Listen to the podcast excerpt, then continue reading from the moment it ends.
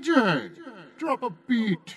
Not another podcast. Not another podcast. Not another podcast. Not another podcast. Not another podcast. Those people are the freaks, man. They're hookers, so it's fine. James. Meth is a hell of a drug. Okay, bitch, it's on. Price. You know what really grinds my gears? I bet they're Brazilianaires. Samantha. Get out now or sting get weird. When we're really desperate, we put our hands underneath his balls. Big Jim. I know my way around a joke. You've been shaving your own pubic hair for years? No, I've just been collecting it. I'm not weird. Danny. Don't want to sound like a dick or nothing. Had an expansive bookmark collection. What the hell is wrong with you people? Not another podcast. Go ahead. On this computer. Yes, recording in progress. Thank you. Appreciate is that, the, is that the right one that he hits? Probably. It's recording. Yes, it's the only record button I see. I thought it was in a different spot, but whatever. Indeed. I'm just paying some bills. Fun. So, yeah, uh, like I said, it's banned book week. I thought we could talk about some book banning. I'm down for that. Can we put L. Ron Hubbard's Dianetics up there? Uh, we own an edition of that, actually. You do? Mm-hmm. Nice. Ryan, um, Ryan likes to read from the perspective of crazy. So he's he likes the getting like the the from the horse's mouth whereas i'm just like i would rather have that layer of separation and listen to like the psychological experts who study these people you know? So yeah i'm with you on that. I, i'm I, I can adhere where he's coming from because honestly i've always been fascinated by certain levels of crazy. Yeah. Um but there i don't know i guess to me it's not necessarily crazy that people get into it. What I find crazy is that a sci fi writer wrote a sci fi book and people treat it as an actual religion that actually has mm-hmm. tax exemption. Now I know that there are groups of people who, you know, treat the hobbit like it's a real thing and you know there's the Dudeist religion. But those are all kind of jokes to themselves. And you know it's funny because it's a joke. These guys took it too far. Because what happened with with scientology is l. Ron hubbard took his sci-fi premises and he was dared to create a religion to see what would happen. And this is what we have. So yeah. it did take another level of of things to happen for it to become what it what it was rather than just fandom. Right. So but yeah um but he likes reading from the perspective of like the creator you know that that kind of like what i mean by perspective of crazy yeah. is not so much the people that were involved but like oh like uh ron miscavige the guy who who runs scientology now who is just a monster? Yes to put it mildly. Um yeah he's pretty he's pretty terrible. So yeah. uh yeah. Um let's kick this pig. Uh, but not hard because uh, pigs are cute. They're cute. That is until they become 600 pounds. Oh they're still cute though. They're just really heavy Lard. and cute. Alrighty, welcome to Not Another Podcast. My name is Sam. I'm Dan. And we are the only two that you are stuck with today, dear listener. Lucky Let's you. Face it, you wanted this. This is what you prefer anyway. Mm-hmm. so um it is banned books week. So I uh I thought it would be kind of fun to do a blind react to the top 10 banned books of 2020 since 2021 is not over yet. Um, I did send Danny an image from Thrift Books. If you're not familiar, follow their Instagram. Uh, it's pretty cool and shop from Thrift Books because it's awesome. not Hell sponsored, yeah. but please sponsor us, Thrift Books. For We're real. all readers here on this podcast. So we are today. just just for today. Um, I've got like 30 pages left in a book, and I'm just like, can I go finish it yet? So no, and I, I got to record this shit with this guy. Yeah. so, Bullshit. But um, wait, what? Damn it. So I was on board until I realized I was this guy. So.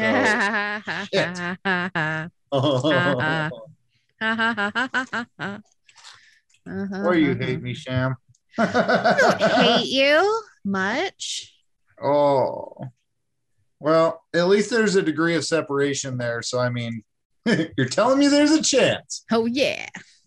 So um I sent you guys a picture earlier, uh, like I said, from thrift books, the most commonly banned books of the past decade. So did you get a chance to look over some of those?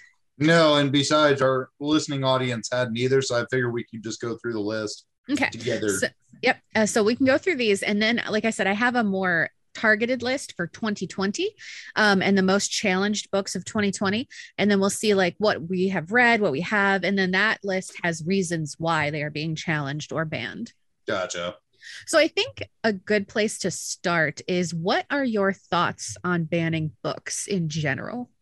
Um, I genuinely think it's bullshit. Um, but that's coming from the musician in me. Mm-hmm. Um, because there are certain music that are, you know, explicit content. Um, but they're not necessarily banned.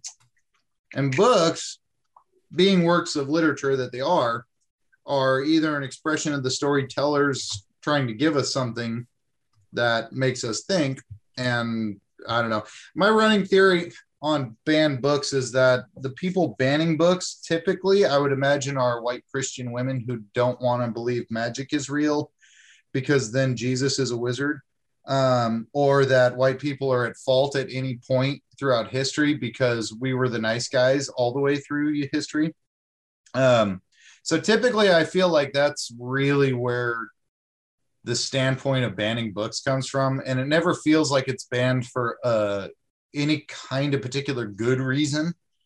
I we'll mean, get to those reasons. well, and that's the thing too. It's like I, I was talking to my wife about it a little bit before I got on, and she brought up one that we're pretty sure has been on a banned book list probably for the last 50 years. Um, and it's the Struwwelpeter. Have you ever heard of the Struwwelpeter? I don't think so. I'm not familiar. It's not So- ringing any bells. It's basically like a German children's book um, that talks about like immediate threats of certain things. So there's one story where it's called The Little Match Girl. Um, her Oh, mother told her not story. to play with matches, and she did, and caught herself on fire, and all the animals cried into the pile of ashes that was her body. Those stories I'm totally fine with. There is one particular one in there called The Inky Boy um, some kids were taunting a, a child of color. And as a punishment, this older gentleman dipped them all in ink to make them the same color. And it's like, oh, that shouldn't be a punishment, guys. that's that's not no, okay. Yeah, swing and a miss on that one. Yeah, but all the other one, it's like you said suck about- your thumb and you get your thumbs cut off. I mean, Oh hey, yeah, that's the little I'm blackbird cherry, uh, the blackbird pie or whatever. Um, but yeah, that that's very like reminiscent of the Aesop's fables, Grimm's tales, and Andersen, um, Hans Mhm. Christian Andersen stories. Like the Little Mermaid, she died and became sea foam. Like it's Mhm. it's like okay, Yeah, her love did not recognize her at all. so like. Sorry, kid. Shit doesn't always work out the way it does, the way the way you think it should. And I always loved those stories for that reason, though, because Mhm. it was kind of a life lesson that needed to be learned, you know? Yep, up on my walls. Like we can't see it here, but I do have my Hans Christian Andersen, Grimm, and like my fairy tale collections displayed up there. So Me too. yeah, we're we're snobs. Yes, we are. I think everyone should have something they're a little snobby about. Everyone does have something, but I don't think that's a bad thing as long as you can recognize it. So, but Well, just don't be a cunt Yeah, about it. you know? Exactly. You can be a little snobby about some things and it's okay. It's just I, I don't necessarily think it's snobby. I think it's um you have a standard on something that other people don't. Mhm. And that's fine. It doesn't make it any better, different, or worse. You're just different. Uh for the listening audience, Danny just uh lit his pipe and set off his uh his smoke detector. Doesn't want me doing that. but yeah, my general thought on on banning books is banning books is dumb. Um, I very much think of it as Well, I'm so sorry that you don't want to take the time to talk to your kids about difficult subjects. I'm so Mhm. sorry that you don't want your kids to have an open mind about the world and you want to keep them in a tiny little bubble to protect to under the guise of protection. But really it's just your fears and that I you know cuz as all of my friends with about it. kids say your children are not you Uh-uh. And they're going to learn differently they're going to you know and and books are a wonderful way to open up your mind and gain empathy and other life experiences and recognize that not all lives are the same and not mm-hmm. all paths are the same. Because then that's how we end up with this like well you have to have a job at this specific place with a white picket fence by this age have this many kids and you know like that's just not what's that? Don't get me um, wrong. in the Don't beginning of the wrong. show in the beginning of the show weeds you know all the ticky tacky little houses and they all look just the same. Who right and don't get me wrong uh, uh, i do. Uh, i don't have anything wrong with that dream that vision no not at all. family and you know the house the kids the retirement you know and then the having going to your you know vacation house and retiring there kind of shit. Oh, i never had a problem with that.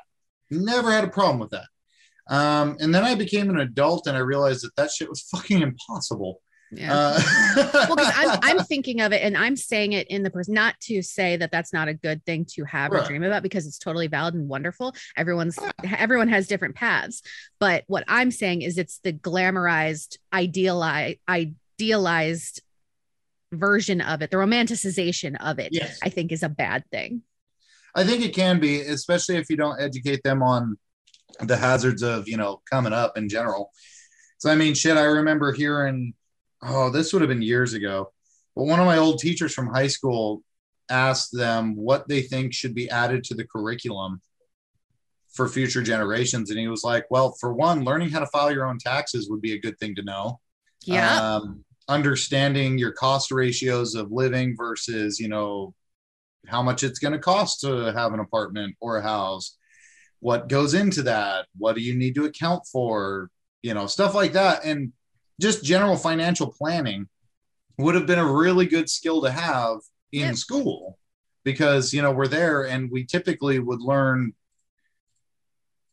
sometimes unnecessary information in my opinion. Yep, i agree.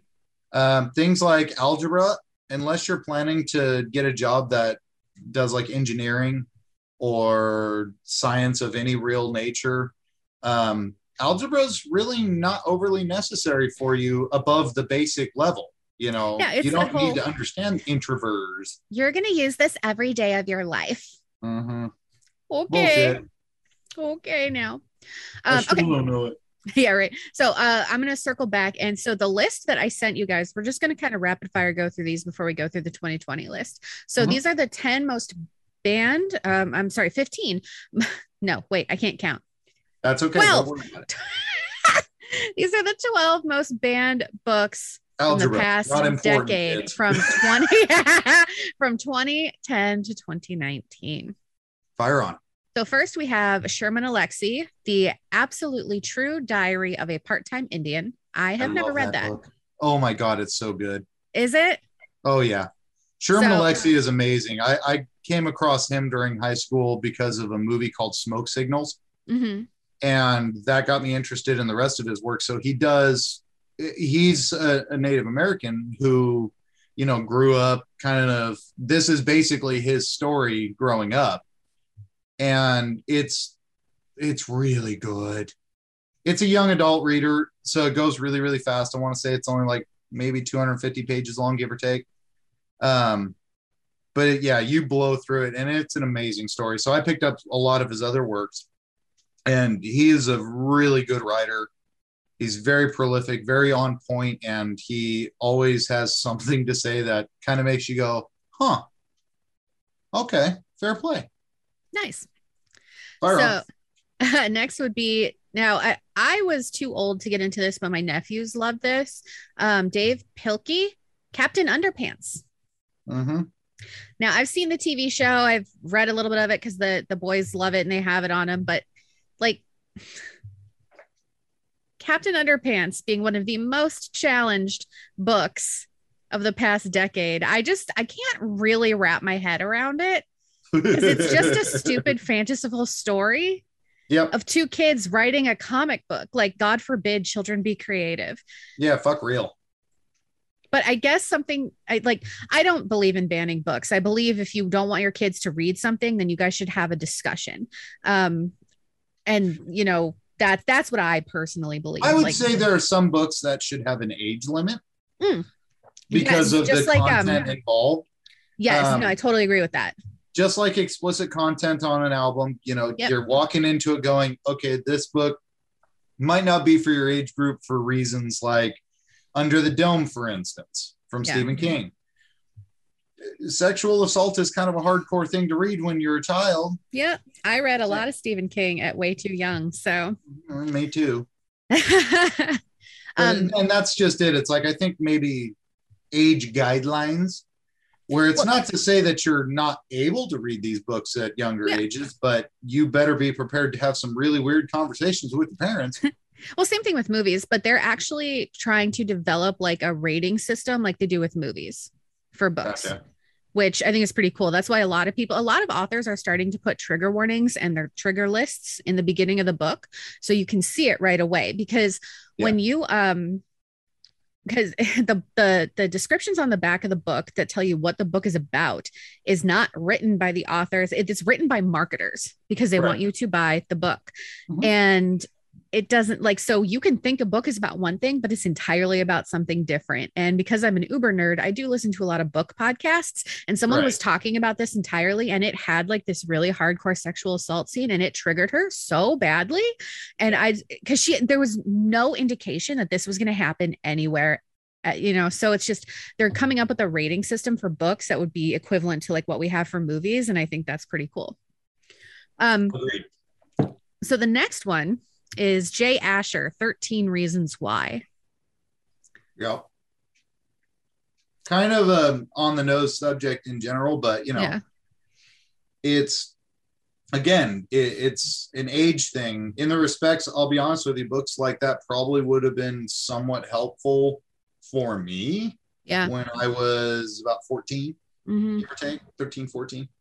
Um, and I mean, again, it, it's it wasn't that I ever grew up in a house that was stringent about certain stuff like that. It was more so there were some topics I don't know that my parents were prepared to talk about. Mhm. And that wasn't necessarily their fault. They never really dealt with it before. Mhm. So And that's It- fair. it- Not everyone Yeah. is going to have that experience. Absolutely. And honestly, I mean, I think it's, I would rather not see the name band above the top of this list. I would say advisory. You know, we'll need to have a conversation with age groups here to below um, so they understand a little bit better what's going on. And honestly, I would see that as a great opportunity for parents to read again and you know, kind of be able to connect with their kid in a certain way, you know. Well, If, this one, if they read a book like 13 Ways, I mean, they're going to have some conversations perhaps that they never thought needed to be had, but did. Well, this one and the next one are very like similar. So John Green looking for Alaska, and I've read that one. That's pretty good. Um, John Green does a great job sort of bringing these things to light. But so 13 Reasons Why and Looking for Alaska, you know, deal with suicide and depression and harmful thoughts. Um, so yes, like trigger warning, stuff like that. But these are very helpful things for young adults and teenagers uh, to be reading because they can recognize these things in their friends. They can talk to their parents and say hey you know i'm reading this this book. I i kind of i relate to this character. And then you can have a discussion from there. Um or hey my friend i had a friend who was always talking about killing herself. And then when i finally said something she got mad at me but that's neither here nor there because i still like i still felt good about what i did but um and then her parents said she couldn't hang out with me anymore. I'm like, it's not my fault You're- that you make her life miserable. But I hope she's doing okay. Last I heard after high school, she's fine.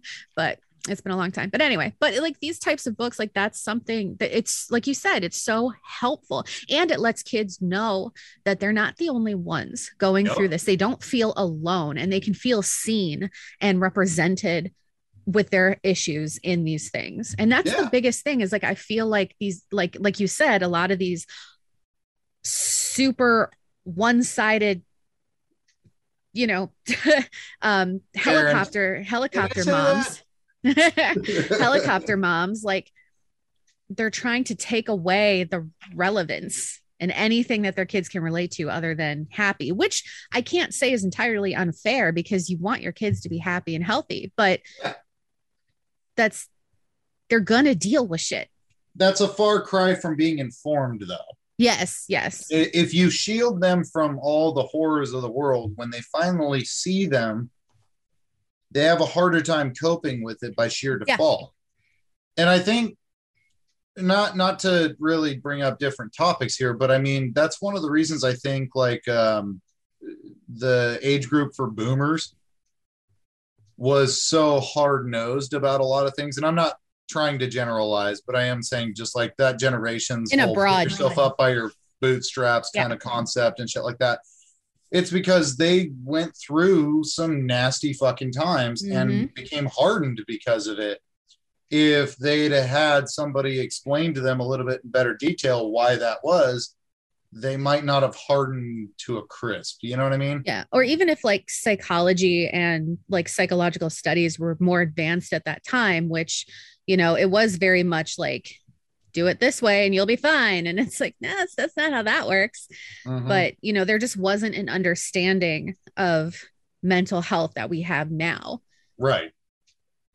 And I think that's a major factor in a lot of these books getting banned is um you know they do talk about things that people would rather not you know and i think it scares some folks because they don't understand it or they don't get it. And so they just try to sweep it under the rug and forget that it exists. We now live in an age where we have connection to all of the world and all of its faults all of its glories and so a kid's going to discover this shit really easy the first time they go on their computer. The first time they fucking Mhm. log into Facebook, they're going to be just swarmed by Reddit. copious amounts of shit. And if you don't prepare them properly by at least, you know, showing them that, yes, this is a thing and this is why I believe it's bad, you know, or this is what I believe it to be, um, then they get pissed off about it. You know, they get mad about it. And that only seeds more hatred and bitterness. And it really doesn't help anything. But Yeah. So um the next ones I'm just gonna kind of uh, okay, so we've got To Kill a Mockingbird by Harper Lee, which has been challenged for years. yeah, that's Um, fair. Justin Richardson and Peter Parnell, they wrote And Tango Makes Three, which I'm not familiar with that one. Me neither. E.L. James, Fifty Shades of Grey. See, Ugh. it I feel I- that one should be banned for other reasons. all right, it should be banned because it's a bad book, but you know, yes. it, it the sex in it and it's not even hot so like kids are just not good but it is really shows an unhealthy side to bdsm because el james has no idea what a healthy bdsm relationship looks like um But even So- still, it's like there, there, there might be an age limitation on that one. yes no yeah because these are just like banned in general like that shouldn't be in your school library but Yeah. in your public library like there should be no limitations there um yeah. and then we have Lauren Myracle Internet Girls, which I'm not familiar with that one, but I've I've seen it around. Gotcha. Um, so it's basically like I, I feel like it's digital native children. I've seen it online. I've seen the cover, but I don't know really what it's about. Then we've got Toni Morrison, Blue the Bluest Eye, which is just uh lyrically beautiful and sad and Is- um Satanic Verses still on that list not on this one. by Salman Rushdie. No, not on this one. Ah. Um, then we have Khaled Hosseini, which um, I think I'm saying that right, but I'm not sure. Uh, the Kite Runner. I own that one, but I have not read it yet. But that's been on the challenge lists for years. Then yeah, we fun, have, but they made a movie out of it, didn't they? yeah, I think so. Yeah. And they have Suzanne Collins' Hunger Games. For fuck's sake. I know, right? Like that's just ridiculous. and then the last one on this list for the overall past 10 years is Jeannette Walls' The Glass Castle, which I have heard of, but I am not super familiar Gotcha. with. Yeah, and again, for me, it's weird because it, it, it's kind of one of those weird concepts too, where it's like if you make something illegal or bad, I, I might be speaking alone, but that always made me want to do it more Yeah. um, because I wasn't supposed to. I wasn't supposed to read it, you know. And when I read The Catcher in the Rye, because that used to be on the banned books for fuck all It forever. still is. I hate that book. I hate that book A lot of with people such do. a passion. And it's not that it's a bad story. I just I can't stand the writing style. I just I can't do it. It's like if every third word on the page is phony because you're such a self-important douche canoe that everything is so big. It's like fuck you, dude. Jesus Christ, I'm done with this shit. I can't because I need a story to at least be entertaining. I need to be able Mhm. to be interested in it for some reason. Like I can read the fucking uh, what is it? I can't remember the actual name of it, but it's basically the the story of Ed Gein, Yeah. and I can read that and be interested, fascinated, terrified, but fascinated. And I, I I can read all kinds of weird shit, you know. I mean, for fuck's sake, I went out of my way and funny story. So I had just been listening to uh, Matt Stone and Trey Parker's Book of Mormon Yeah. musical, um, and it cracked me the fuck up. Oh my god, I laughed so hard. I was driving home from work one day and I saw these two guys walking up the street with the white shirt, black tie, and little elder badge. And I stopped right in the middle of the street, rolled my window down. I was like, "Hey, you guys wouldn't happen to be Mormons, would you?" Like, yeah. I was like, could I talk to you for a bit? And they're like, okay. I, I could tell they were just like nervous. And it's like, I got out of the car and the first thing was, I am so sorry. That probably seems super fucking weird, but I'm genuinely curious to know more about your religion. Uh, because honestly, listening to a musical that's kind of making fun of it is not a great basis for understanding. right. And I, I, what was weird to me is after I talked to these guys, you know, and they gave me uh, the Book of Mormon, and I took it home and read it, and I thought it was interesting. Um, won't lie, I thought it was also pretty funny. Um, I just keep thinking of the South Park episode of like John Smith, dum dum dum dum dum. yeah, yeah. And don't get me wrong, I mean, like the core foundation of their belief structure, I can understand and I can get into for the most part. It's like just don't be a cocksucker. Is kind of their golden rule. Yep. Um, there are other rules that are not so great, but you know, it, it's just one of those things where it's like I read through it and then uh, flash forward like six or seven months after that incident, and I found out that some family friends of mine were Mormon and have been Mormon our entire life. So I've known Mormons, loved them to death. They're my second family, and just never knew because they never really brought it up to me, you know, and they never talked about it. Uh, but they are fairly devout, and it was like, well, that's fucking cool. That's badass. See, perfect example of what I'm talking about. and it was like, no, okay, fuck yeah, I can get into that. All right, fair play, fair play. And it was interesting for me because I will go out of my way to read stuff like that. I have uh, Holy Quran. I actually have two of them. One of them I went out and bought, and then like four months later, I got invited to this open house at a um, at a um, oh god damn it, I'm blanking on the name of their church. Uh, mosque. Yes. Yeah, that's right. So there was an open house where basically they were inviting their neighborhood friends or their neighbors in general just to come talk about, you know, what the Muslim religion actually is versus what people paint it to be in the news. Um, and they gave me a copy there and I was I kept that too. And it was really interesting to me. And it was like, again, some of the language in those books are dry as fuck. Yeah. and a little bit difficult sometimes to comprehend what they were really trying to say. But the I feel like poetry in the Quran is beautiful. I feel like that's kind of um status quo for any religious text though. Oh God, Like, the Bible you're gonna have so- your lyrical poetic moments and you're gonna have your super dry oh my gosh i really don't know what you're saying moments. Yeah, and on top of that too, it's like man, the Bible is a slog. yeah yeah it really is. So so um, i do have like the, the opposite scenario that happened to me with like with like the the mormons that come knocking on your door. I was living in washington state and i lived on a busy road and i took essie out to go walk. And um these people are just like basically hanging out their car and honking like hey waving at me. I was like what is happening? Pulled up next to me and like you want to come to church with us? And i was like i am walking my dog. So no, No. thank you. It was a i mean it was super weird but also a very cordial interaction. I Yeah. mean they were like they were super nice but i was like why did you stop in the middle of this road? Like people are gonna get mad. Understand what's happening. I was so it was very strange but uh, you know Right. makes for a fun little story.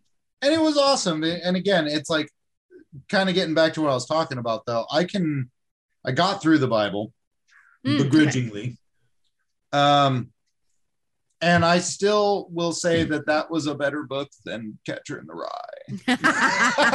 Catcher in the Rye. oh my God, Jesus! And I understood the concept behind the story. I understood the reason why that story exists. Mhm. But at the same time, I couldn't help but go, God, shut the fuck up. I oh my gosh. cunt. I I am a completionist with books. Usually, I have a very hard time DNFing a book. Um, if you don't know what me. DNFing stands for, read uh, listeners. It's you did not finish or do not finish. So I have a hard time DNFing a book. Um, I'm trying to get better though. I've DNF'd two this year so far. So, but. I have a really hard time with that. And especially if it's like an audiobook, I'll just speed it up so I can just get through the fucking end of it faster. I'm like, "Can just be done with this already. Then I Yeah. can say I finished. it. Yeah. But I'm like, no, I'm not going to do that anymore because it's just a waste of my time. And I'm like, I, I have better books to read. I have, I have a Kindle full, an audiobook, a huge audiobook list, and shelves of books. I can go read something I want to read. Right. And honestly, I've never had a problem with DNFing a book at a sheer principle. My golden rule of thumb is if I get to the sixth chapter and I fucking hate it, I'm not finishing it. I don't Yeah. care how great the fucking ending is, I'm not getting there. And if you want to tell me where it picks up, I'll flip straight to that and finish a motherfucker Yeah, right. because I can't. For me, reading, like, uh, uh, aside from when I've been broken now and been on my ass for these last two months, um, typically my ability to read quietly is kind of sparse. Like, I have so many other endeavors and you know entertainments at my disposal that you know kind of take my priority, like my music, for instance. I maybe get an hour a day to fuck around on a guitar. Maybe sometimes that's only like 15, 20 minutes. And that's my time for that. So Mhm. the idea of breaking off to read a book that sucks serious ass, no, no. I got better video games to play. Yeah. I still have games I haven't finished. I still have songs ideas that I haven't put down because I don't have the time to do it. So if you're wasting my time on a bad book, I'm out. yeah, I agree. Like, sorry. But nothing makes me happier than when I find a book that absolutely captures me and captivates me within the first chapter or two. That's yeah, that's always fun. Oh God, I love that so hard. And again, like one of the books that had did that to me recently was a book by uh, Caitlin Starling called The Luminous Dead. And I'm sure I've talked about it on here before. Matter of fact, I think I've sent you a link to it. Mhm. Um, I picked it up on a recommendation from Powell's Books. So Powell's Books has this nice little bookcase where their employees will put up books they like, you know. Mhm. And typically I I will always scan through the recommendations, but I saw this one pop up and she's an author from Portland. And it was like, well, fuck yeah, why not? Hell yeah, I'll I'll, I'll shoot that. it looked cool. You know, the back jacket gave me kind of the 10 cent tour of what I was getting into. I was like, hell yeah, I can get into this. I read that book and I fell in love with it like within the first chapter and a half. And I didn't stop reading it for probably three or four days after. Yeah. Like I was taking it to work with me, and every waking second that I was away from my work, I was reading. I mean, shit, we were going to the gym at the time, and I had that fucker on the bike, and I was just doing the bike while reading. Yep. Because I didn't want to actually do any other working out. So I was like, fucking, I'm just going to use this as an excuse to, you know, ride this bike and do it. yeah that when i was working out that was the um uh that was my cool down was just walking on the treadmill and i would have my kindle on it and just just reading i had a, a trainer just jump on the one next to me and be like what you reading and i was like do you Oh. see i am busy Don't you hate that too? When you're reading a book and someone's like, what you reading? It's like, I'd love to tell you, but I'm kind of knee deep in this fucking thing. i had headphones in listening to some music my lunch in front of me and a and my kindle. And i am actively reading. I have headphones in and this was before i had like the wireless ones. You could clearly see the wires going to my earballs Yep. and this woman is because we're like in the you know it's it's a public area and she's sort of hovering next to me and i'm just like ignore ignore ignore but she continues to hover i'm like there are so many other people around here and then i tentatively look up at her like Yes. what are you doing? And then she's like, oh, just starts like in on this pitch of something. And I was like, looking and looking at all of the things that explicitly say, do not talk to me. Yeah. Busy. Fuck off. I was so upset. I was like, can you just leave me alone? you know and it's weird too because that's one of the things i've loved about reading is it is a individual experience because when you read something at least for me um, my my brain goes into movie mode yeah, me too. and and it's like i'm watching this fucking thing unfold but as my eyes and are understanding the words my brain is playing this film in my head and if it's a good one dude i i don't want to break concentration because i will lose my world. And it's frustrating when people want to talk to me. At, at the same time it's kind of sweet. And i'll i'll write them a pass because you know sometimes folks are just social butterflies and they just require conversation and they want to talk to another reader. And And it's like that's- I, I get that. That's the difference though. If she had said, Hey, I'm what are you reading? Or what is this device? Or what that's Right. one thing. But Yeah. this was entirely something that had absolutely nothing to do with this. It was something that had to do with work and what she was doing and related to my job. And I was like, ma'am. bitch i am on break fuck off well and on top of that too though it's like i've always tried to give people a pass who ask me what's reading what i'm reading Yeah. Case in point when i went to the gym i had the luminous dead in front of me and i was on the bike same thing headphones clearly in just a pedaling away and this dude next to me i could hear him because i was trying to keep my earbuds kind of low. Yeah. and he asked me what i was reading and i, I just kind of debated that thought for a second and i was like yeah i'm reading this book. Uh, let me give you the 10 cent tour. And what i've started doing i don't know it's uber passive aggressive. And i'm not typically that type of person but if someone will stop me and ask me what i'm reading i'll start going into detail as to what i've read thus far what's going on in the story who the characters are where their backstories are what's important about them and i'll just start going on a fucking tirade about this. It's like so let me tell you all about this so far. So here's where i'm at. And it's like i'm giving a book report to someone and i'm not giving them a chance to speak because it's like no fuck you you interrupted me to ask me what i'm reading you're gonna fucking hear everything i'm reading okay so I I see like there's these like tons of book memes, and one of them is like one of them is like, friend, can you recommend me a book? Me. Are you sure you want to start this conversation? And I'm Is like, that's me. you're willing to That is, I'm like, that's so me. I'm like, are you sure you want to start this? The three things that will get me to go off on anything books, tattoos, dogs. My three favorite topics on Sam's this planet.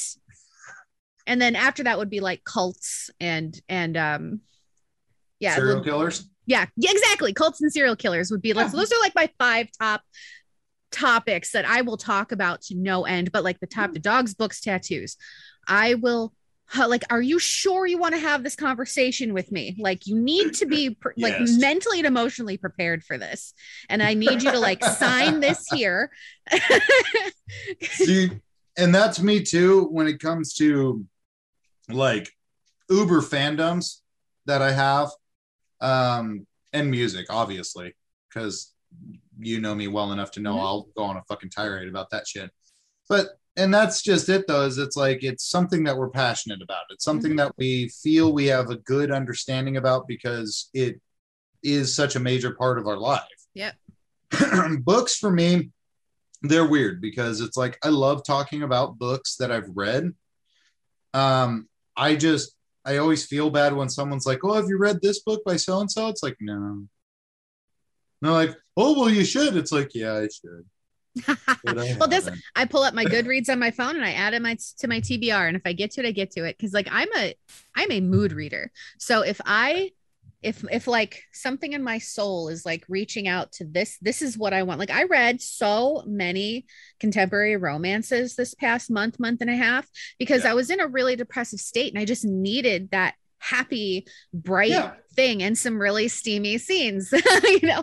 But uh, uh, not, but not all of them had that. Some were just cutesy. what. Pornhub's for, Sam. That's what reading is for, Danny. I just finished a book today that was a super steamy BDSM retelling of The Little Mermaid. So, Damn, that's hot. yeah, it, it was. So, so um, it's called The Sea Witch by Katie Robinson. Well, and the thing about it is, though, is it's like I love talking to people who are passionate about something. I always Roberts. feel bad because, thank you. I always feel bad though because anytime somebody brings up their, you know, their passion, my brain goes into relate mode.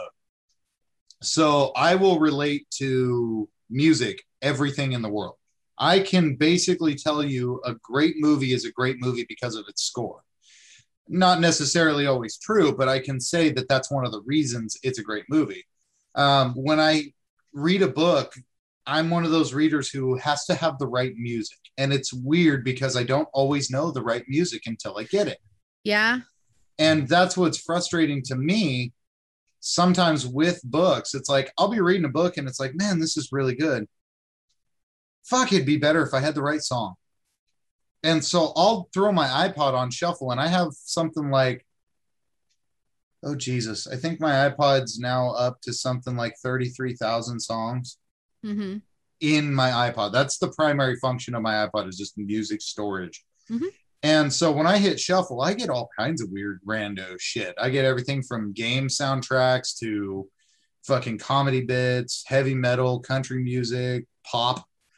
I mean, it, it, I go the whole gambit. And it's Oh, like yeah. sometimes I'll find the right song and it's just like, there it is. I'll put that fucker on repeat the entire time I'm listening to or reading this book. Um, case in point, one of my favorite experiences of that was the Vampire Lestat. Okay. So the follow up to Interview with the Vampire, I Mhm. was fascinated by Lestat because of the movie. Didn't know much about the book characters because I never read Interview with the Vampire. I figured, fuck it, I've seen the movie, it's good enough. and I loved that movie. Yeah. Um, so I picked up that book, and for like two days, I, this was during high school. For two days, I struggled to find the right music. And one day I was walking to school and I had the book in my bag, and I threw in my uh, Korn Follow the Leader album. Mm. Not sure why it worked, but oh my fucking God, did that book just come alive thanks to that album. And I, I was able to just let the album sit on repeat. So I was listening to every song on the album, never skipping a single song while I'm deep into this book. And it just it seemed to hit at the right moments where it's like you get some of the more chill songs, you get some of the heavier songs, and it's like, fuck yes. And it helps that in the book, he meets his best friend. Um, I believe his name was David. And he's a violinist who will perpetually make Lestat weep with the beauty of his music. And while I'm listening, reading this part, I'm hearing Korn, you know, it's like all in the family. Nice. Okay, good touch. Good touch. Okay. And, it was fucking awesome. It's It fun when shit like just lines up like that. Oh God, it was beautiful. Uh Harry Potter. Uh, I listened to one song while reading that entire series. And it was a song called Remember by Disturbed. Mhm. And one of the main reasons it caught my attention was because I was doing that weird thing where you hear something that's in the song that's not actually there. Yeah. Uh, I could have sworn I heard him say Hermione in that song. And so I was like, all right, let's give it a shot. Flipped open the book, started reading. I was like, oh my God, this works so beautifully. and yeah, I that's how I read though. But mm-hmm. for me, like the times in my life I can pinpoint that I enjoyed reading the most was when I had absolute solace, but a true desire to read. Because there are times where I go through and it's like, God, I really want to read this. God, I really want to read this. And I just don't. Because, you know, time or whatever, you know, a thousand other excuses why I don't. And I'm always kind of regretful of that because, like, for instance, I'm reading a book right now that Josie recommended to me called uh, Wild Seed uh, Oh, by Octavia Butler. yes. And I just broke into this fucker and I'm digging it. I'm digging it hard. I'm, I'm loving everything about it. Yeah, she's I mean- wonderful. Her character is amazing. I mean, you can already tell that the guy she's rolling with is just made a bad fucking news. But you're curious to know what the fuck happens. And I've been seeing that book sitting on my nightstand and I just haven't read it. And it's frustrating for me because, again, I really want to find the right music to just be like, ooh, yeah, that that'll fit, that'll work. And I've tried a couple of different variations and things like that. I just can't seem to find it. And so, for that reason alone, a lot of the times that will stump my reading. Um, the Wheel of Time series, again, I got every book I've ever read that I enjoyed has a soundtrack that probably doesn't make any fucking sense why it's the soundtrack. It just is. But it makes sense to you, and that's what matters. And Well, like no one else has to isn't it- understand your process. Yeah. And It's it, like, yeah, my clicks. My music choices are much more broad in that is um I don't always have to have music to sit down and read, but there are times when it's really helpful. Like in July, I went through a really nasty reading rut because that's the month I lost my job. And then, you know, August and September, I've been reading a lot of romances and some some cheesy horror books. Um, and that's really Clown in a Cornfield. Oh my gosh, it's so Oh, good. man. Sam, put this on your read list if you haven't already. Hell House by Richard Matheson. Hell House by Richard Matheson. All right, let me get my Goodreads up. Um, but anyway, so uh, but what I've taken to doing is um, I will just put on. I love the ambiance. I started with like music that helps you focus. And then Yeah. it was a lot of classical stuff. Then I moved into other things, but I am loving the um like the eight hour ambiance coffee shop jazzy music. That's what I will put on. Uh, I'll put on a coffee shop and it's this beautiful image, you know, and it's like, ah, it's just so pleasant because I can get a cup of coffee, pretend that I'm in a coffee shop, being a pretentious ass, reading my book, and I love it. Not wanting to talk about what book you're reading. yes, leave me alone.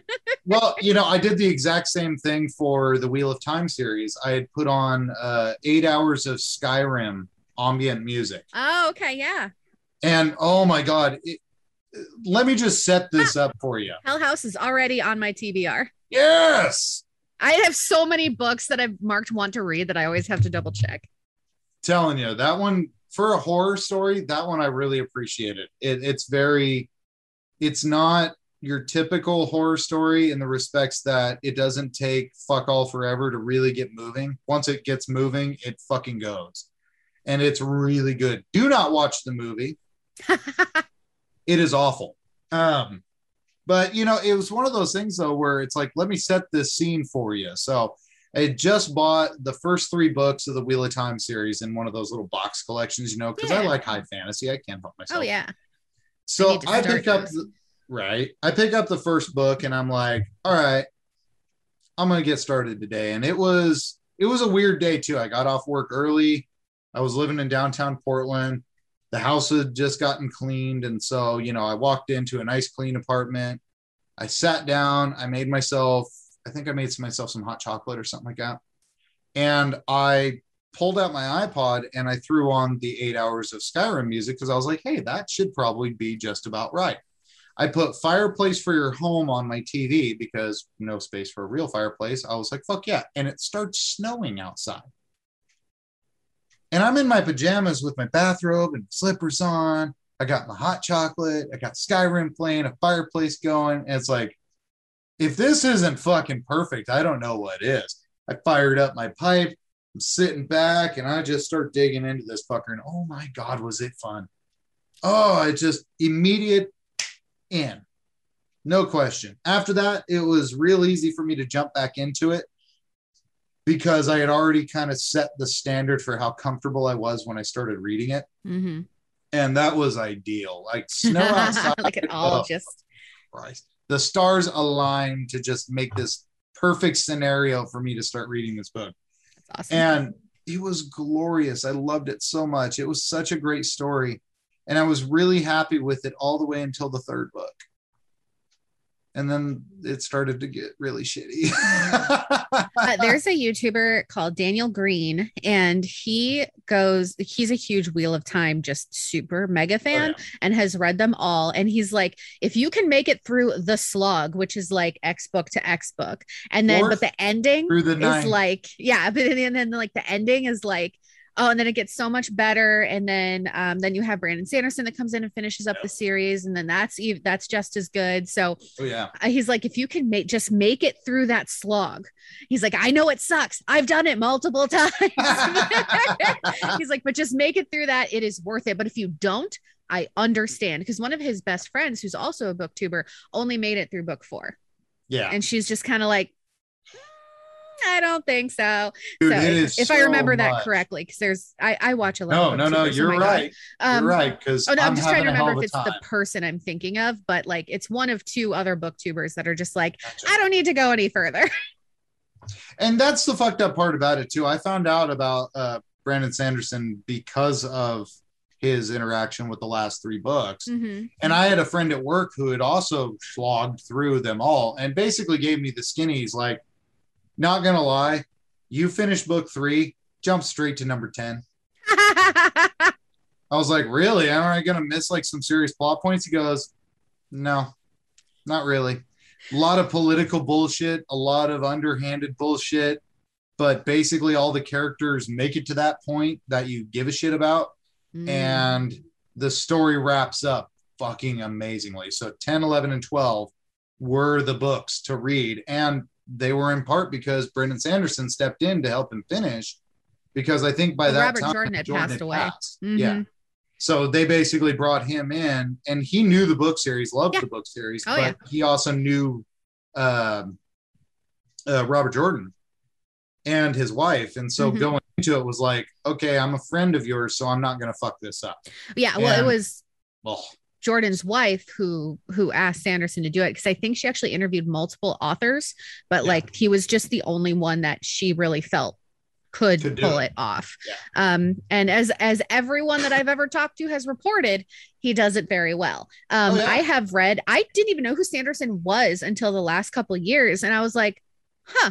So, and I had never read anything by him. I have the first Way of Kings book, which I am hyper excited to get into. But I read his, uh, there's a third one coming out, but I read his Starsight duology, which again, the, a trilogy is going to be, uh, it'll be a trilogy soon, Nice. but it's, it's more of a young adult from a female perspective, but it's so good. I adored because because Spensa was me as a kid. Spensa was me as a 17, 18, 19 year old kid. And I was like, and there's another booktuber, tuber, Merphy Napier, who talks about it. She's like, how does this 45 year old white man write a 15 year old girl that I relate to better than women have written? And I'm like, girl, same. So well, and it's funny too because every time something like that comes up, it always makes me think of As Good as It Gets with Jack Nicholson. Oh yeah. How do you write women so well? I think of a man and take away reason and accountability. Oh fuck! Such an asshole.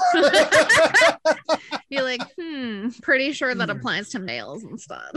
it does. It really really does. so, um, do you want to run through this last list real quick? Oh hell yeah! Let's get through it. So I sent you a link to it as well, and I will put this link on our Facebook. It is from the ALA, which is the um um blah, blah, blah. oh my goodness, my brain just blanked on what the ALA stands for. Let me go to their main webpage. Something libraries, American Library Association. So um, so these are the top 10 banned most challenged books of 2020. So we have George by Alex Gino, which I've never read, but the reasons that it has been banned uh, or restricted is LGBTQIA plus content conflicting with religious viewpoints, which separation church and state, bro, that should have nothing to do with it, and Correct. not reflecting the values of our community.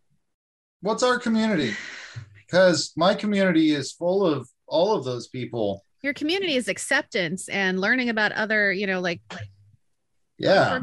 And not being closed off to the point where you literally hate something for not knowing what it is. Yeah. Um, this next one, I own this audiobook, but I haven't gotten to it yet. It's called Stamped Racism, Anti Racism, and You by um, Ibram X. Ken- Ibram X. Kendi and Jason Reynolds. So this has been banned and challenged because of authors' public statements and because of claims that the book contains selective storytelling incidents and does not encompass racism against all people. So this reminds me of a very all lives matter Yeah, it's what it's Thing. coming across as, and it may just be poorly worded, but that's really poorly worded. So I don't know. Um, author like obviously we have J.K. Rowling, who's a douche canoe. Um, what? No. so like I believe now I don't think it's any reason to to ban something, but again, it's another teachable moment, right? they to banned say, her hey- was found out to be an asshole. But it's like, hey, this author themselves are problematic. Here's why. Let's talk about it. And it would be up to that person as an individual if they want to continue supporting that author. Or you just buy from something like thrift books or or your local thrift store, and that money doesn't go to that author. Yeah. It goes to support a local community bookstore or your local. Let's put it this way: like again, as we've said in the past, if everyone's thought process on the Harry Potter series is true, that it was a group effort, um, don't feel bad about letting your kids read it because let's face it, she probably didn't have that much of a hand in what actually got written anyway. Because that book teaches a lot of acceptance and tolerance and sticking together and working together against the overall forces of evil, which Yep. are pretty black and white in that book. So, I mean, it's like if you want a true story of camaraderie and friendship that Yeah. basically doesn't behold itself to purity, um, then that's going to be the book for you. And again, I can't say enough good things about the book itself because, again, it got me out of a like a 15 year slump of just not wanting to read anything Mhm. and it was a buddy of mine in school. Um, his name is Roman. I highly doubt he listens to this, but Hi, Roman. Hi, Roman. But he was in my uh, U.S. history class, and he had Harry Potter book two. And I saw the cover, and I saw it, and I was like, he had set it down, and I was like, hey, dude, let me ask you, are those any good? And he goes, oh man, they are so fucking fun. And I was like, okay, okay. Because up until that point, I was under the impression it was meant for, you know, elementary kids and shit Yeah. like that. And it was like, I think at that time, only the fourth book had come out. Which is my And- personal favorite. My personal favorite's number three, seconded only by number five, I think. Um, but it was one of those things though where it was like, okay, he recommends it. He's reading it in class. He don't give a fuck. Hell yeah. And then I went and saw the first movie, and I walked out of the theater going, you know what, god damn it, that was a lot of fucking fun. If the book is even a quarter as entertaining as that movie was, fuck, count me in. I'm in. And I couldn't get a hold of it, couldn't get a hold of it. And my dad had gotten really big into him after we went and saw the first movie because he was one of those people. It's like when we went and saw The Lord of the Rings, The Fellowship of the Ring, he came out of that movie theater and, like, within the week had bought himself the trilogy and had read two of the three. Um, so we he had gotten a copy of the first four books, and we went and saw number two in theaters because it was pretty close to the first one by the time I saw it. And so we come out of number two, and I was like, fuck yeah, okay, game on. That was two movies in a row that was really fucking enjoyable. I really had a great time. Fuck yes. Okay, sign me up. My dad let me borrow his book three because I was like, oh, fuck, I seen one and two. You know? So I picked up book three and I started reading that. And I, I'm a slow reader. I, being dyslexic means your reading comprehension takes a little bit longer than Yep. some. But Yep. so it probably took me over the span of like three, four weeks to get through it. And I was in high school at the time. So, you know, my day was basically taken over by that. But I remember finishing that fucking book and just going, oh my fucking God. Yep. There's only one more left. Shit. So I picked up book four from my old man. I read his book four and I fucking loved it. I loved it. And then book five released, and my mom got me a copy. And oh my God, that was one of those things where I was being a little dangerous with life because I had to walk to and from school, you know. On my way to and from school, I'm reading this fucking Yeah. big ass hardbound book Been there. like not paying attention to traffic at all, just walking with my headphones on. Like- I'd get home, my mom was cleaning the house. I'd sit down on the couch and just ponk. And I remember she interrupted me once. She's like, "I'm really glad you're taking to reading." I'm like.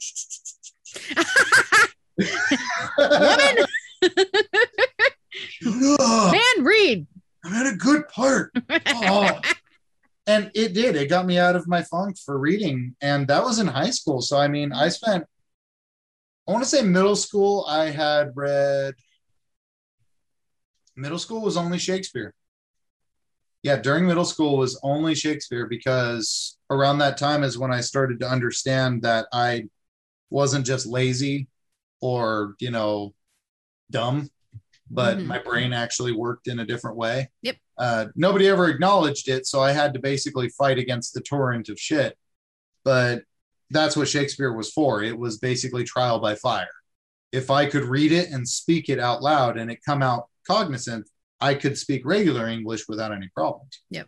Um, so yeah, middle school was all Shakespeare. Plus, I also thought it might be a bonus for the ladies if I knew a little bit of Romeo and Juliet. Ooh, girl. It did not at all. Uh, nobody I met was impressed at all. I just in- read a including my wife. I read a Romeo and Juliet retelling that was just super disappointing. I was very not Ugh. happy with it. Okay, Um, did you like the movie that came out in the '90s with Leonardo DiCaprio, John Leguizamo? As a teenager, I remember liking it. I've never seen it since. It's not good. so it didn't hold up very well. Well, I mean, of course, as a teenager, you can't you- you're not usually looking at things very critically, but you know your hormones and emotions are just all over the place. So, like, I remember being all like, "Oh my god, that's so good," but um, I don't. I mean, it was never like my favorite movie, but I liked it. I was Uh, furious with it when it came out. Yeah, As a kid, I was like, "This is fucking bullshit." They ruined my classic, you assholes. And I felt bad because I was that guy, you know. They're fucking ruining my classic. As an adult, going back and watching it, it's like, it's like, no, no, no, still not That's into funny. it. Sorry, guys. so No um. I'm just going to run down the list and I'm going to post this. I'm going to post this list on our Facebook page, which you can find at Humane Apple Pie, aka Not Another Podcast. Um, so we have, uh, like I said, we've got George and Stamped, All American Boys by Jason Reynolds and Brendan Kiely, Speak by Laurie Halse Anderson, The Absolute True Diary of Part Time Indian by Sherman Alexie, uh, Something Happened in Our Town, a child's story about racial injustice by multiple authors. And it's illustrated too. Um, oh, divisive language, promote anti police views. I'm sure it probably doesn't. I've never read that one. Um, Harper Lee to Kill a Mockingbird, Of Mice and Men by John Steinbeck, which I. I have a really, Really? hard time. Uh, so before I get into that, yeah, that one's been on the ban list for years, and I'm like, half of this stuff was mandatory reading when I was a kid. So I don't understand. Same here. Um, The Bluest Eye by Toni Morrison and The Hate You Give by Angie Thomas, which is an amazing book. So if you haven't read it, freaking read it. It's great. Angie Thomas has two other books that have come out since that all have to do with the same family. Gotcha. So good. Concrete Rose is about this character's in Hate You Give father and his upbringing. So it's they're they're so good. Um but so of mice and men, I have a very hard time being told what to read. I still have not read To Kill a Mockingbird because I don't like being told what to read. So I had a hard time in school keeping up with, even though I was a reader all the time, but I had a hard time in school keeping up with the reading because Yeah, I'm no, no, I don't want to read what you want me to read. I will read what I want to read. My brain just doesn't, my brain just doesn't keep up with it. Of Mice and Men was one of the ones that was a different story for me. I loved that book and it hit me in the feels so hard. And I just, it's always been rabbits. it's always been one of my favorites um but it's it uh, and i haven't read it since so i d- also do not tend to reread books so i have a list I fucking demolish rereading. I have a list of books that i would like to reread because i remember loving them so much. Memoirs of a geisha being one of them because it was written by a white man. But uh so i don't know how that's going to hold up like having the views today and like Uh, growing and learning. Um I, I think it still holds a little bit of water. I mean, it was a unique story that basically wasn't necessarily true to the traditions of geisha, right. But it was a good story. I mean, I don't know. Yeah great story but i'm just like i'm curious to look at it through a different lens now because it's been like 15 years since i've read it Well, you also got to remember this is something my wife brought to my attention. There are eras in our life that she refers to as consciousness. yeah So if we read a book in our first consciousness, which is like ages aught through fucking like 10, that's our first consciousness. Mhm. We might have loved a book that we read back then. We reread it again today, and it's like, okay. Second consciousness is usually our teenage years Mhm. until we're about 19 or so. And then our third consciousness is basically 20 and up Mhm. uh, because that's as far as we've made it so far. Um, but it was one of those things where she was right because there are some movies that I would watch that I loved when I was younger that are just kind of cringy now. Um, but there are still some things that hold true to how much I loved them. You know, I mean, shit like Dumb and Dumber, for instance. yeah I love that movie.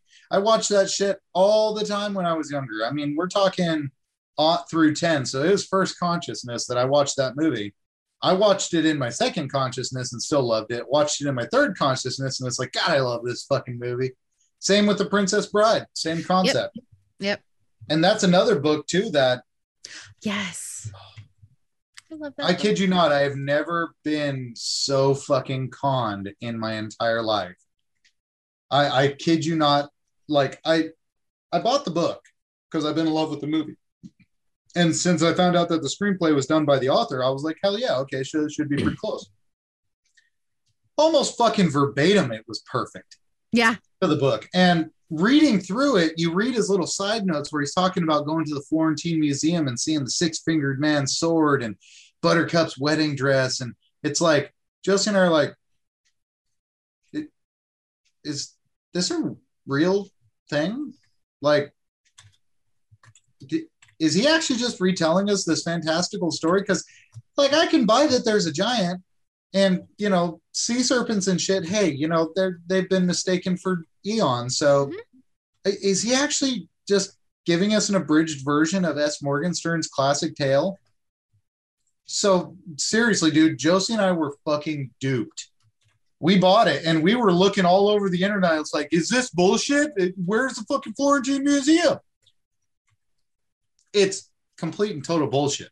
But my god he sold me a bill of goods and I bought it hook, line, and sinker. And I had never been so infuriated and impressed at the same time. Because again, I love that book. Uh, I mean, I typically I'll read to Josie at night. So we'll have books that, you know, I just read to her. Um, she was trying to read me Irish folk tales, but got frustrated because half the stories were about butter. I thought it was fucking hilarious. but it was one of those things where it's like, yeah, I I used to read to her all the time. I used to read her uh, "Rejected Princesses," which is a book by a guy Oh. named Jason Porath. Uh-huh. I've heard of it. And I, I'll be honest with you, I'm really glad that I did because it, it opened my mind up a lot to a lot of these women who have basically been underwritten throughout history. Mhm. But I had never seen rage build up in my wife so much because she's like, where the fuck haven't we talked about this? We should have learned about these people." And then she Mhm. kind of got all you know like soldiery, and she's like, "It could have been a general." it's like, oh Jesus. yeah I'm, the the book that i'm getting ready to finish now is about a it's a historical fiction but it is based on a real woman in her life um eleanor dumont aka simone jules aka madame mustache Yeah. uh, who brought blackjack to the american frontier um and one of the first female like she's such a strong one now with these kind of stories like a philippa gregory does an amazing job um she's philippa gregory is just she's a Yeah. she- she's a historian um but it, it- anyway so it's you you take the lives of these people and you're trying to string it together which is what makes it fiction because there are elements that we just don't know that it's up to the author to string those together. And um jenni l. Walsh is who wrote um this book a, a betting woman and i am loving it. It did like dip in the middle for me where i was like ready for the next part but i'm really loving it so far. Like i said i got about 30 pages left so once we wrap up i can finish it. And then enough. finish out september with eight books this month. Um Nice. but anyway um, Well- I, I track all this shit too. I like said I'm an Uber nerd. Yes, you are, and we love you for it. Oh, I'll ask you: Have you ever read a book that just didn't hit for you? Oh yeah. Like Oh yeah. everything about it bothered you in kind of a deep way. Yeah. Yes. Um, okay. So, and this is one of the ones that I DNF'd. Amazing author Jodi Picoult or Picoult Picoult. I never knew how to say her last name, but Jodi Picoult is great, great author. Um, but so she had this book called The Book of Two Ways. And I was obsessed with ancient Egypt as a kid. Who the fuck wasn't when we went through it in school? Oh, hell Um, and I wanted Oh, to be an Be Egyptologist. So this yeah, we would have been. So this book was about Egyptology and an Egyptologist and and missed chances and then going back. Like if you could go back um, and live the life you sh- you think you should have lived at that point. And I, it what it checked all the boxes of everything I love in like a family like type of book. Right. And I was like, this is gonna be great. This is gonna be perfect. Oh my god, the dialogue was terrible. I did not give a shit about any of the characters. They said they had the same conversation over and over and over and over. And I was losing my mind. I made it almost 50%. And I was like, I'm out. I can't do this anymore. I just See, did. I- I did not care. See, and I had a situation come up too, and I feel bad about this too, because uh, Josie had picked up this book, um, and it's called Native Tongue. Mhm. and you'll forgive me, I don't remember the author's name. Um, but it was basically a story concept set in the future about these, you know, so the amendment in the Constitution that allows women the right to vote got amended. So basically, it's Handmaid's Tale, but without reproduction so much as um, women are basically used as linguists. So they speak to alien races, and they're the only ones who go through the linguist thing. And they are subverted by all the male characters in this book. You know, the men run the companies that, you know, house the linguist, and the government pays them to utilize their services. Um, and their bloodlines are kept pure because the linguist bloodline is so important. Um, and the government tries really hard to find a way to break away from them and that causes a lot of infant deaths um, but the and on the surface she was like yeah this this kind of feels like the beginnings of the Bene Gesserit from Dune. Mhm. and I was like okay cool. I, I can roll with that. And so she finishes it and she loved it. She loved it.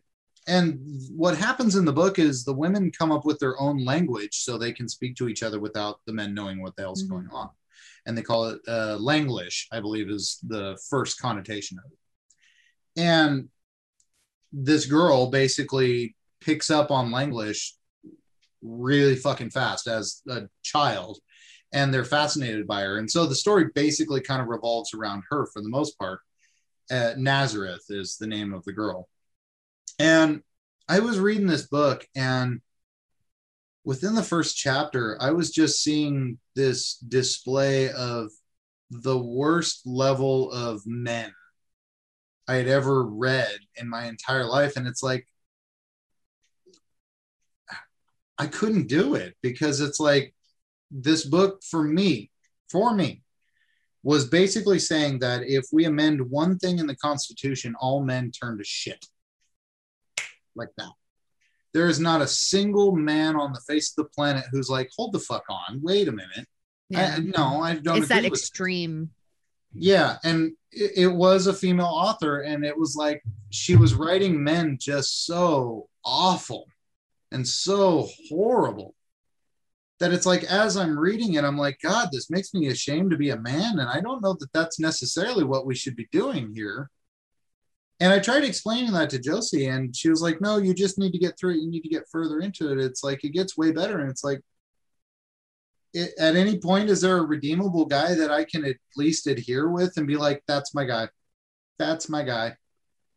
And no, I can understand I where can't. Josie's coming from with liking something like that, though, because women have been poorly written and described and Oh, just yeah. drugged through the mud for centuries in literature. And, she wrote this back in the 70s too. So it's not Mhm. like she wasn't speaking from a point of Oh, yeah. personal experience.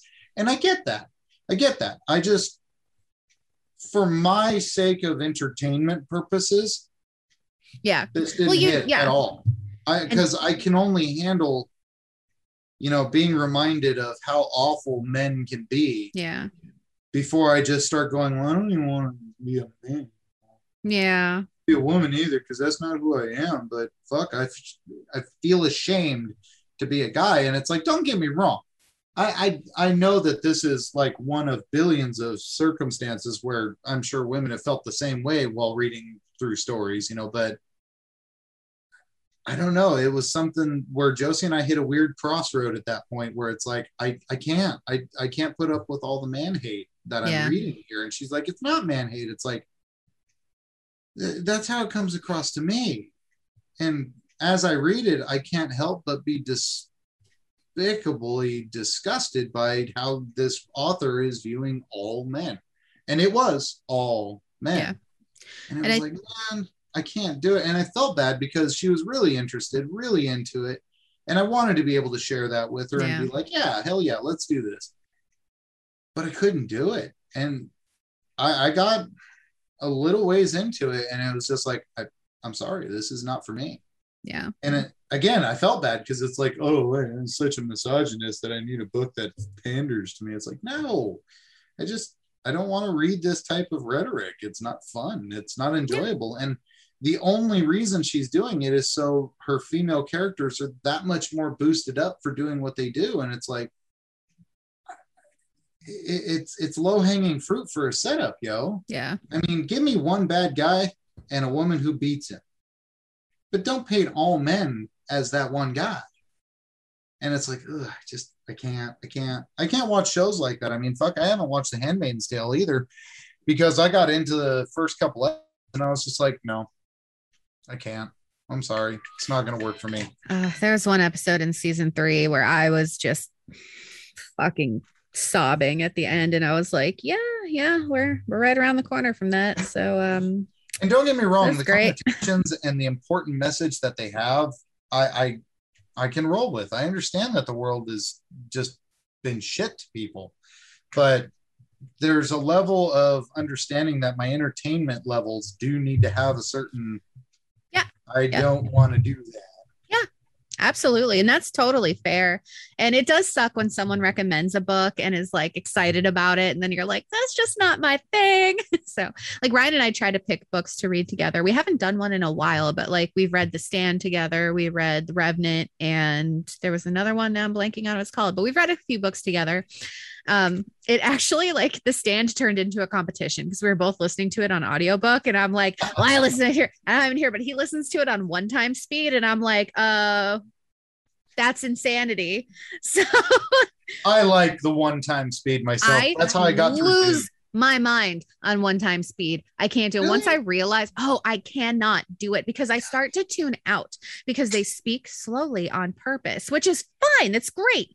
Um, but like I because I speak fast as I am now. So Yeah. it's it's not conversational for me. So I need to speed it up so it's at more of a conversational pace because if it's too slow, I tune out and then I have no idea what I just listened to. Then I got to go back and listen to it again.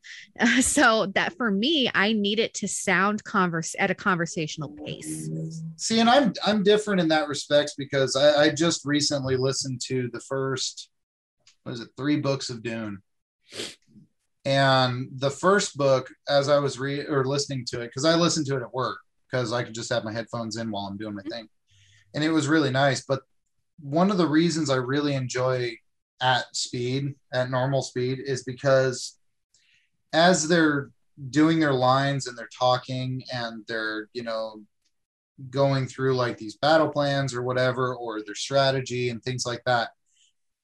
How my brain operates, like when we're in conversation, I can speak fast with you, but when I listen to somebody telling me a story, I kind of want them to go slowly so I can allow my brain to kind of catch up, make an image, create a scenario, understand what they're trying to do, understand where they're going and why they're doing it and allow my brain to kind of go into that analytical nightmare that I do. Because going into Dune, there is a lot of politics in that. Yeah. But for me, it wasn't a slog. It was like, I need you to go that slow so I can kind of keep up with why you're doing the things you're doing. Otherwise, I'm just going to kind of glaze over it and I'm going to miss the whole point while you're doing point C, you know, when I Mhm. didn't really understand A and B. So for me, it was really entertaining to allow it to just go at speed. I don't like it going two plus speed because then sometimes I feel like, That's way too fast for me. yeah, and it's like 2x speed is just like, it's like, what?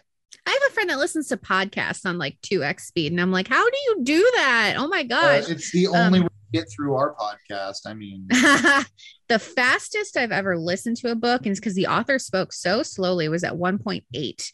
But Audible um, used to have like one times, then one time, uh, 1.5, 1.7, it's- or with three, five, seven, and then Right. two times. But they've expanded that to like 1.1, 1.2, 1.3, all the way through. So I can change it based on the book I'm listening to because sometimes I'll listen at only 1.2 speed. I just need it sped up a little bit. And some books, I need it sped up a lot for me to Right.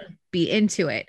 Um, but other services like Scribd and uh, my library app still only have like five or six speeds. gotcha. So I would rather listen to it too slow than too fast. But if I'm not enjoying it, like I said, I'm trying to get better at DNFing, then I'll just speed through the end. But That's I fair. haven't had to do that in a very long time. Well, we should wrap fair. this up. Yes, we should. But uh, I would say, you know, as far as the banned books are concerned, um, I still call bullshit on the whole concept. Um, I think it's a waste of time and energy. Yep. Um, just out of sheer principle, it's like books are just like music. You pick what you want, you listen to what you want, you read what you want if you find something that hits you, then it's going to hit you for whatever reasons. And there shouldn't be a restriction on that necessarily. Again, as we talked, maybe an age limitation might be a smarter way to go. That Yep, way, and you know, rating and yeah, because at that rate, yeah, you have an easier time, but I would not restrict people from buying them at any age necessarily. But or renting them. yeah, or renting them or anything like that, because at that rate, you're basically closing off an entire audience that may perceive that book exactly the way you wanted them to at a younger age who need that who need that intel who need that insight into the world you know for whatever reason Mhm. and honestly i mean like the absolute true diary of a part-time indian i'm not gonna lie that book I- i don't think there should ever be an age restriction on it at all. It deals with some hard shit. But the perspective on that book is so brilliant. And Sherman Alexie is such a great writer. It's like, why would you ever tell people they can't read that? I mean, fuck's sake, I if it were up to me, you know, and I had my druthers, that would become a part of required reading in school Mhm. because it does teach you about the other side, the you know, Yeah. the life of somebody who has Native American origins who, you know, Yeah. just wants to play basketball really and mean- doesn't really want to be a part of this thing, but they are. And because of that, they're kind of alienated for it. Mm-hmm. And it's a really good story. Highly recommend it. Um, matter of fact, I I'm following Sherman Alexie on Instagram, and he made a joke today that there should be a smoke signals too. And I was like, hell the fuck yes. I was like, you got to understand, buddy. That's how I got introduced to you. I just put this in his comments, and he was like, maybe someday. And I was like, oh, don't fucking play with my Don't heart, tease buddy. me. don't Yeah. threaten me with a good time. But I'm right with you with the with the books. Um, don't ban, teach, educate, talk, communicate. That's what these are for. That's that's Yep. the reason people people read. And um, Why there are books write. for pure enter- and you can read something heavy and hard for pure entertainment too. And people need to learn their tastes, learn what they can and can't handle. Um, it's uh, like we're here uh, on this planet to learn and grow and do better. That's my personal take on it. Um, It's the only way we truly evolve. yeah, and just banning books is dumb is my personal moniker. so um Yeah. the list is on our Facebook, but uh until next time, I've been Sam I've been Dan. and we'll talk to you on the flippity flop. Word, Support us on Patreon. please. For the love of God, we're broke. Thank you for listening to Not Another Podcast. There are so many places for you to find us outside of www.notanotherpodcast.com. For instance, you can find us on Facebook at Not Another Podcast. You can also find us on Tumblr at www.notanotherpodcast.tumblr.com. You can also find me, Samantha Stark, on Twitter at Samantha Stark3. And you can find James on Twitter as well under James Spooky, spelled with an I-E, not a Y. And you wanted it, you asked for it, you got it. You can also find us now on iTunes under, you guessed it, Not Another Podcast. We'll talk to you soon. Peace out, Not Another Podcasters.